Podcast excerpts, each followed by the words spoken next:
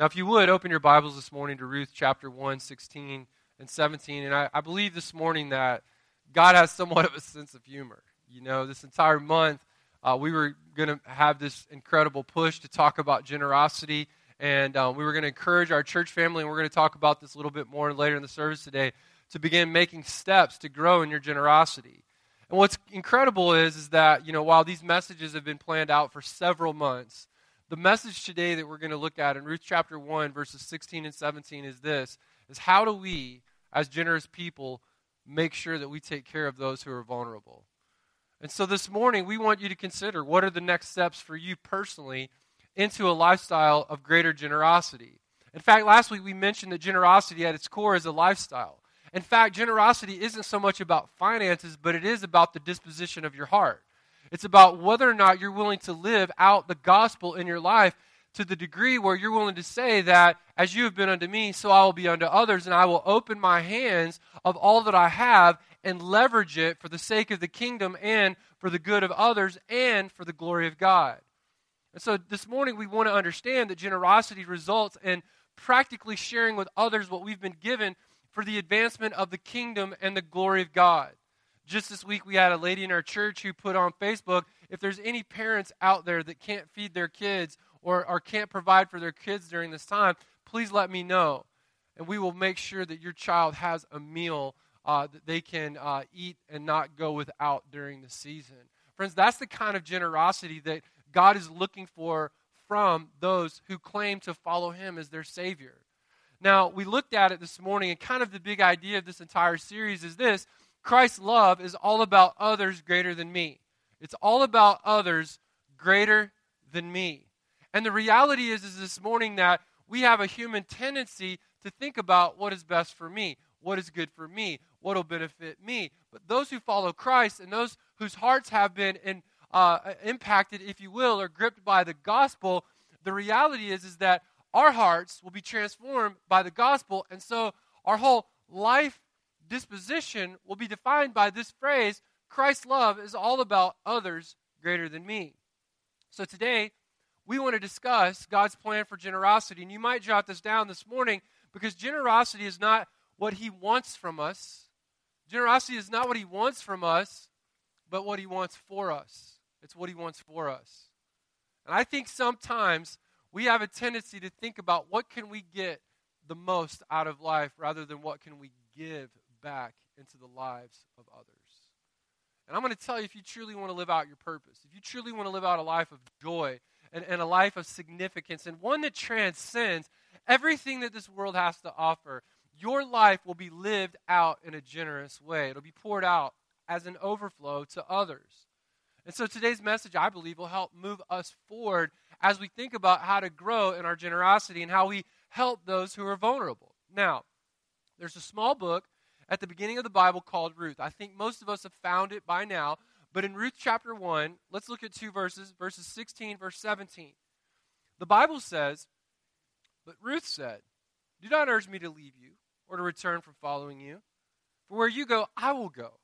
And where you lodge, I will lodge. And your people shall be my people, and your God, my God. Where you die, I'm going to die. And there I will be buried.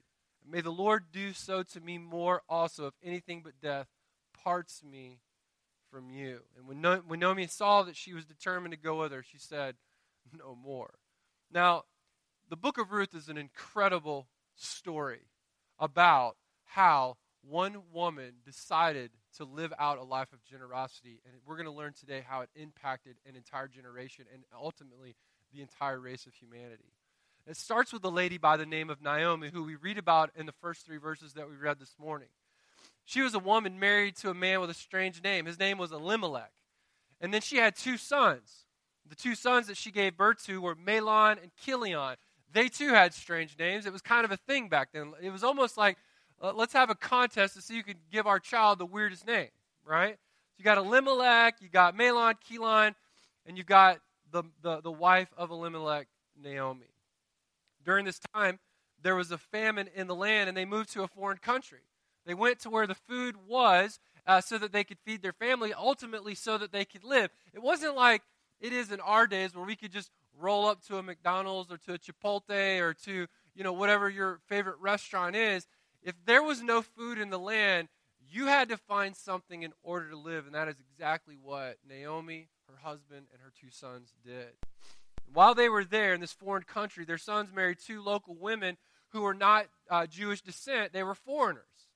And so, over the course of 10 years, Naomi loses all the men in her life. Elimelech dies. Chilion dies. Mahlon dies. And now we find that she is vulnerable. She, there's no one to care for her. There's no gov- government programs to help, no nonprofits to assist. She's on her own in a foreign country, away from her family and friends, and she has nothing to her name. So Naomi just decides, hey, I'm going to go back to my homeland. And she cuts the daughters in laws loose. She says to them both, hey, listen, I'm going home. I'm going back uh, to my city, my community where I can be taken care of. And I want to cut you loose so that you can remarry, so that you can find security. Because as widows in that day and age, they were very vulnerable and couldn't provide for themselves. The thing is, one of the girls, her name was Ruth. It's the book of the Bible that we're reading from today. Ruth loves Naomi. And she refuses to go, as you see in this passage of Scripture. I mean, if you look in verse 17, she goes, Where you die, I'm going to die. Where you go, I'm going to go. And so Ruth loves Naomi. She refuses to go. And it's a very touching scene with a lot of crying, hugging, and clinging. What it is, and you may jot this down, it's just pure devotion. It's just pure devotion to this woman who is incredibly vulnerable. And now you have this vulnerable widow looking out for her vulnerable, elderly, widowed mother in law. Now, who would do that, right? Amen? Who would want to roll with their mother in law, right? And here she is, like, I'm, I'm rolling with you. I'm with you to the end. And here's the incredible thing about this. Because sometimes we think, man, I'm not going to give until I have enough to give. Several years ago, there was a, a man that attended our church, and he one time told me, he goes, You know, man, once I get to this place financially, I'm going to start giving. Once I get to this place financially, I'm going to start serving, and I'm going to start doing more for God. And he was burning it, burning it at both ends. And at 50 years old, God took his life. And he never got to fulfill that promise. Our, our, our, most of us this morning, we want to wait till we have more. But the reality is, is God's not going to trust us with more until we steward well what we already have given to us by the very hand of a sovereign God. Ruth had nothing. The only thing that she had to give was pure, loving devotion. Ruth's only resources were her love and her devotion to her mother in law. So here's what happens they head back to Naomi's hometown to figure things out. And Ruth decides to go and see if she can get some food. And there's this principle of gleaning.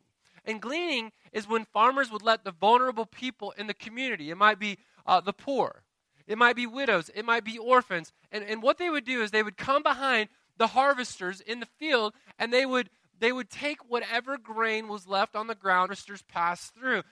That alone was an act of generosity on the part of those who had something to give.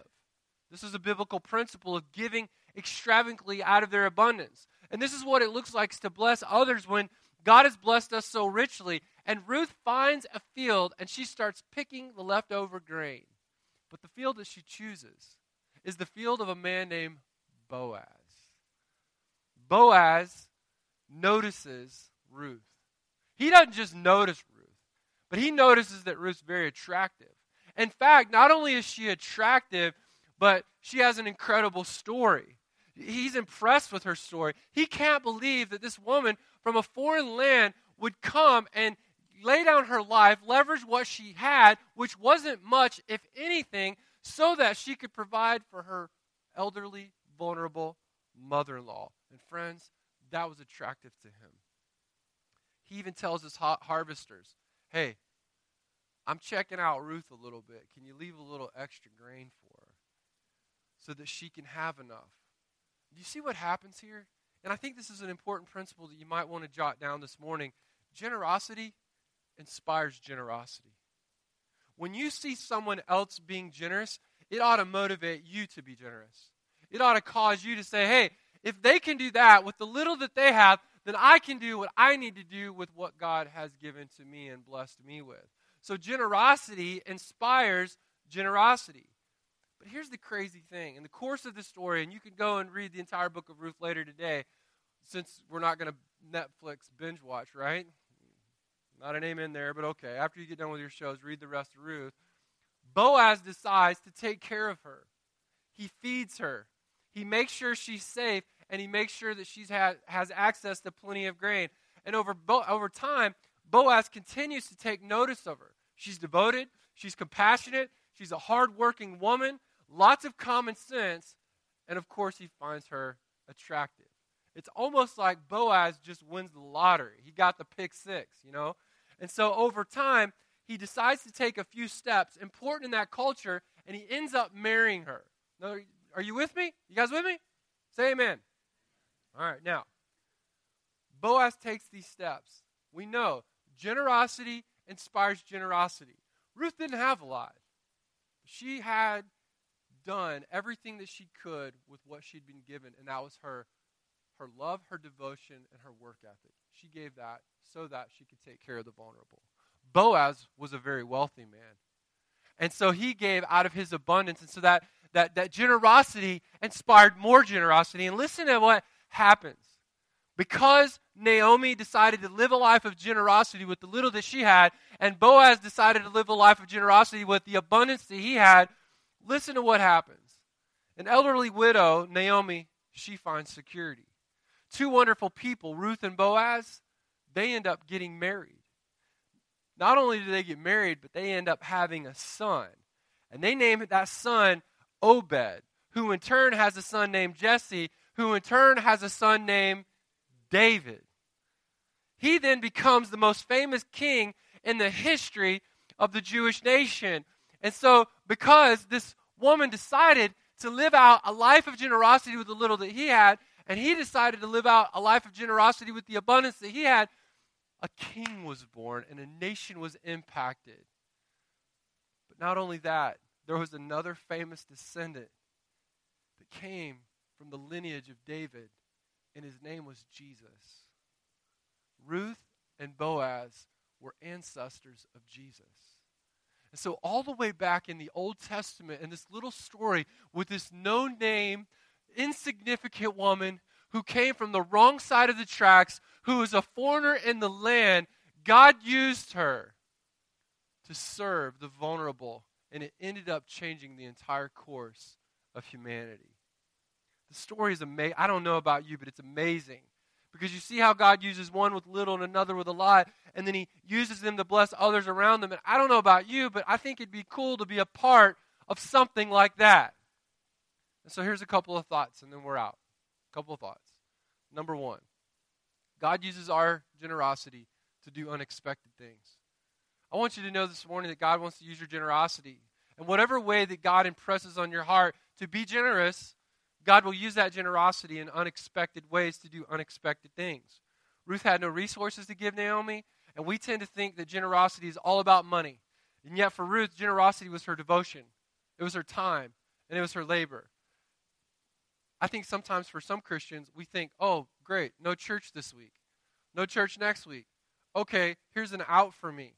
And really, what the church needs to do is rise up and say, how can I take care of my church family? How can we advance the kingdom of God in these uncertain times? How can we push back lostness? How can we show the love of Christ and the power of the gospel?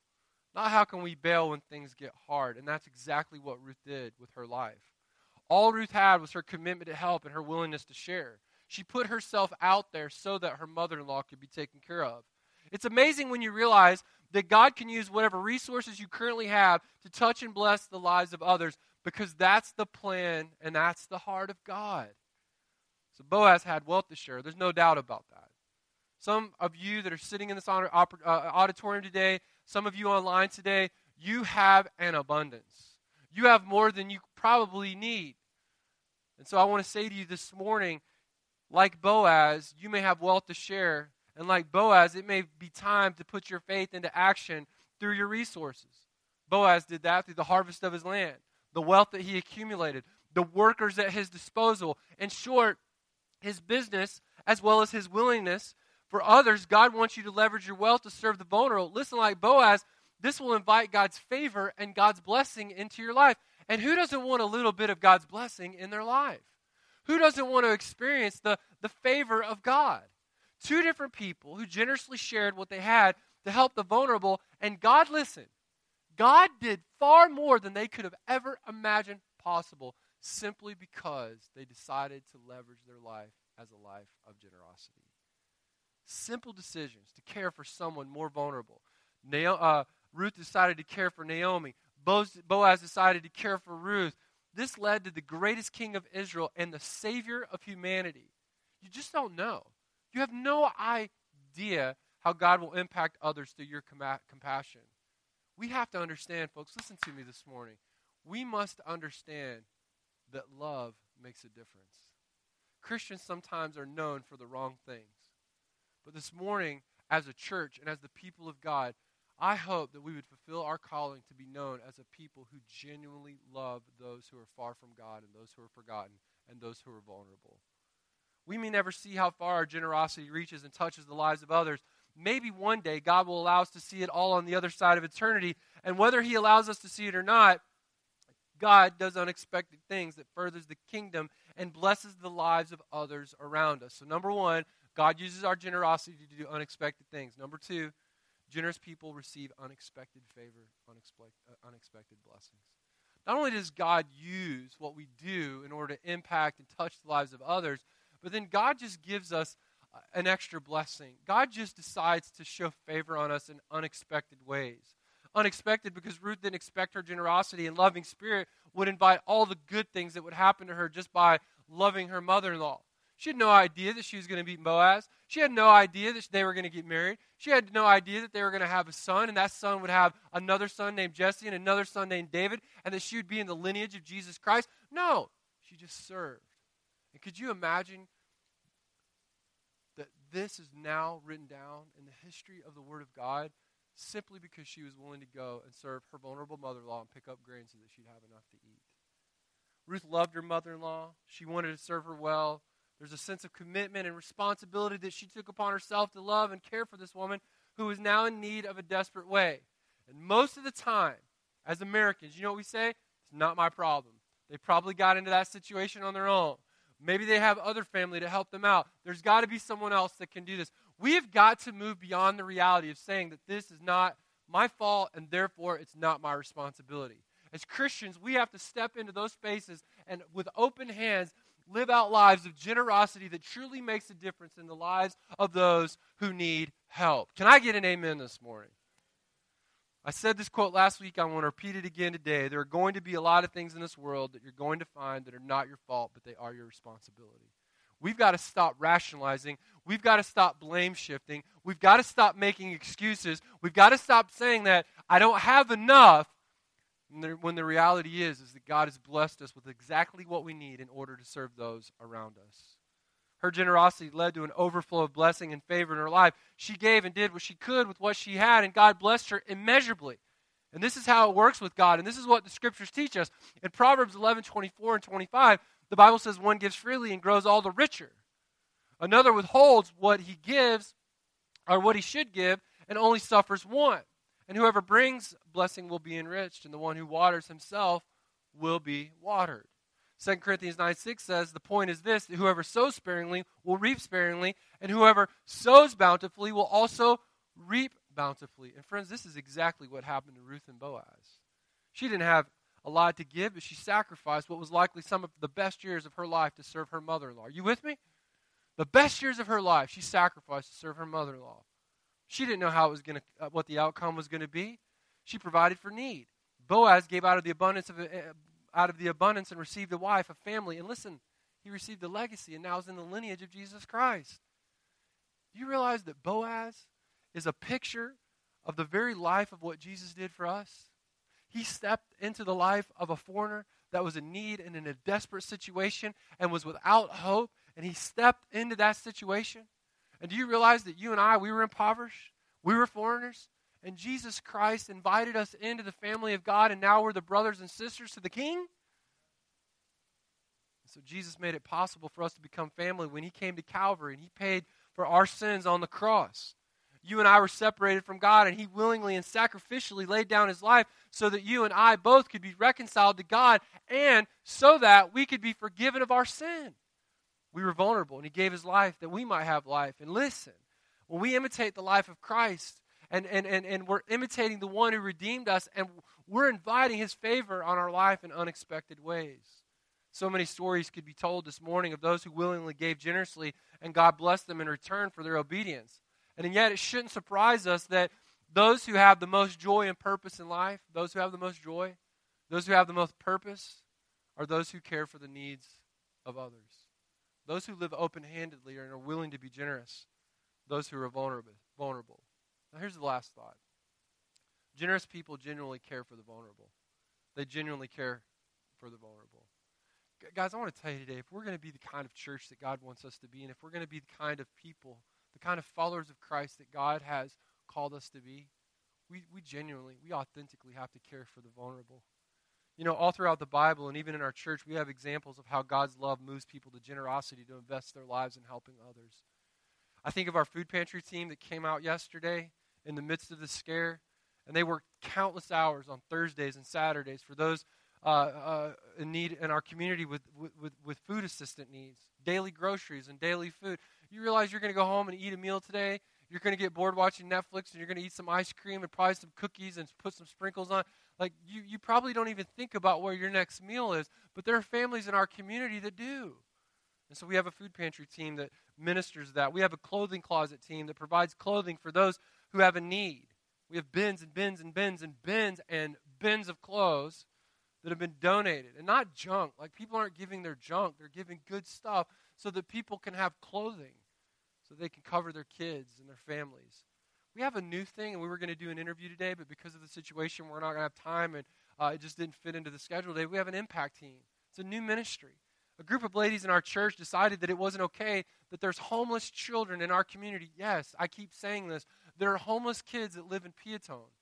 There are homeless kids. We have a representative today here, uh, one of our um, uh, regular attenders, uh, Nestle, and her husband Grant are here today, and she's nodding her head with me. There are kids in this community that need a home. And so a couple ladies in our church said it's not okay. There are kids in our community that don't have everyday basic needs like toothpaste and toothbrushes and deodorant. Uh, they don't have socks. They don't have underwear. They don't have the basic needs. And those aren't things that we normally even think about on a daily basis. We have students who are serving, feeding our starving children. We have students that are leading and, and starting FCA, and I can't wait to see what becomes of that. We have missionaries and church planters that we support all over North America and all over this globe who uh, uproot their families and they move to new cities and they plant gospel centered churches, knowing few people, and they believe that this is God's calling on their life. We have safe families. I mentioned Nestle today. Several families in our church volunteer to open their homes. And not everyone's cool with just having some random kids stay in their home. I, I understand that. We do that. And sometimes it's crazy, man It's crazy. These kids are, come in with a lot of trauma and a lot of baggage and a lot of hurt, and it can be hard on a family. And I'm not saying for one second that I would not do this again because we continue to have like a, a revolving door of kids come through our home. And as hard as it is, it's so rewarding to see these kids have a safe place to put their head on a pillow at night rather than an abusive situation or a homeless situation. So sometimes the things that are hard and the things that are difficult and the things that are uncertain are most likely the most rewarding things, and Christians ought to be on the forefront of that, taking the risk to making sure that those who are vulnerable have what they need. You may not want to have a kid in your home, but we've had people in our group provide meals. We've had people buy car seats and high chairs and provide clothes. Uh, uh, I mean, I could give you illustration after illustration where our church is coming together to provide respite care for children who need a safe place. I just want to encourage you that we as a church are committed to reaching out and ministering to those who may not offer anything of value to our church, and there may not be any return on investment, but we are going to love the daylights out of those who need help and need to be served. And the goal is this is that one day they would ask, Why are you being so generous? Why are you loving us this way? It seems crazy that you would be this generous, that you would be this giving. And we could say, Well, let me tell you about a friend, and his name is Jesus. And 2,000 years ago, he became vulnerable. And he was born as a child. And he committed his life and lived his life so that you and I wouldn't have to live a perfect life because in reality we couldn't, anyways. And then, at about 30 some years of age, he decided of his own choice to give his life so that you and I could know God and so that we could be forgiven of our sins and so that we could have a home in heaven. And so the reason that we're generous and the reason that we want to love and the reason that we want to take risks and the reason that we want to step into these spaces is because Jesus stepped into that space for us so that we could know God forever and we want you to know him too. And this is why Jackson Creek your generosity is so important. It's your generosity that advances the kingdom and the mission of God here at Jackson Creek. The thing is is the church isn't after your money. God doesn't need your money. He owns the cattle on a thousand hills. And so generosity isn't about what God wants uh, from you, it's what God wants for you. And in a few weeks, we're going to share some more testimonies of those who have made the commitment to be generosity and how their entire spiritual life turned, was turned upside down and became this dynamic life of faith simply because they decided to take the step and start living a life of generosity. And for those of you that are here today and those of you that are watching online on April 4th, when we come back together, we're going to have a day of celebration. We're going to do a ministry celebration, and we're going to take a commitment as a church to take the next steps of generosity. There are some people in our church that they come every week and they um, haven't yet committed to a life of generosity. They don't give financially back to God what God has given to them. And so we're going to ask you to pray over the next several weeks hey, where can I grow and how much can I give percentage wise back to God into generosity? We're not asking you to jump into 10%. Most people can't do that. But could you get to 1, 2, 3, maybe even 4%? Hey, I'm just going to start small and I'm going to start giving and I'm going to start seeing what God does. And we're going to have a card for you to fill out. For others, you may already be giving a little, but you can say, hey, I think it's time for me to jump to 5%. We're going to ask you to commit to that. For others, you're already uh, at 5% or more, and we're going to ask you to give 10. And then for those that are giving 10, we're going to ask you to increase your percentage to 11, 12, or whatever God lays on your heart. And what we're going to ask you to do is this. For 90 days, we want you to give that amount that you commit to God for the next 90 days. And we're going to ask you to sit back and watch God bless you, watch God provide for you, watch God use your life, and watch God um, use the, the, the generosity in your life to impact the lives of others. We're so committed to this. After 90 days, if God doesn't bless you and you go without, we'll give it all back to you. We'll give you every single dime that you gave back if you said, hey, God didn't bless me, God didn't provide for me, this was a big hoax. We're so confident that God will do that, that we're committed to that. So, if generosity to the vulnerable world is changing, how is God leading you to become more generous? I want to ask you today what steps can you take financially? What, time, what steps can you take with your devotion? What steps can you take with your commitment? What opportunities are you seeing right now in your life? And even in this season of uncertainty, what steps can you take in terms of generosity in your life so that others can know and be introduced to Jesus Christ?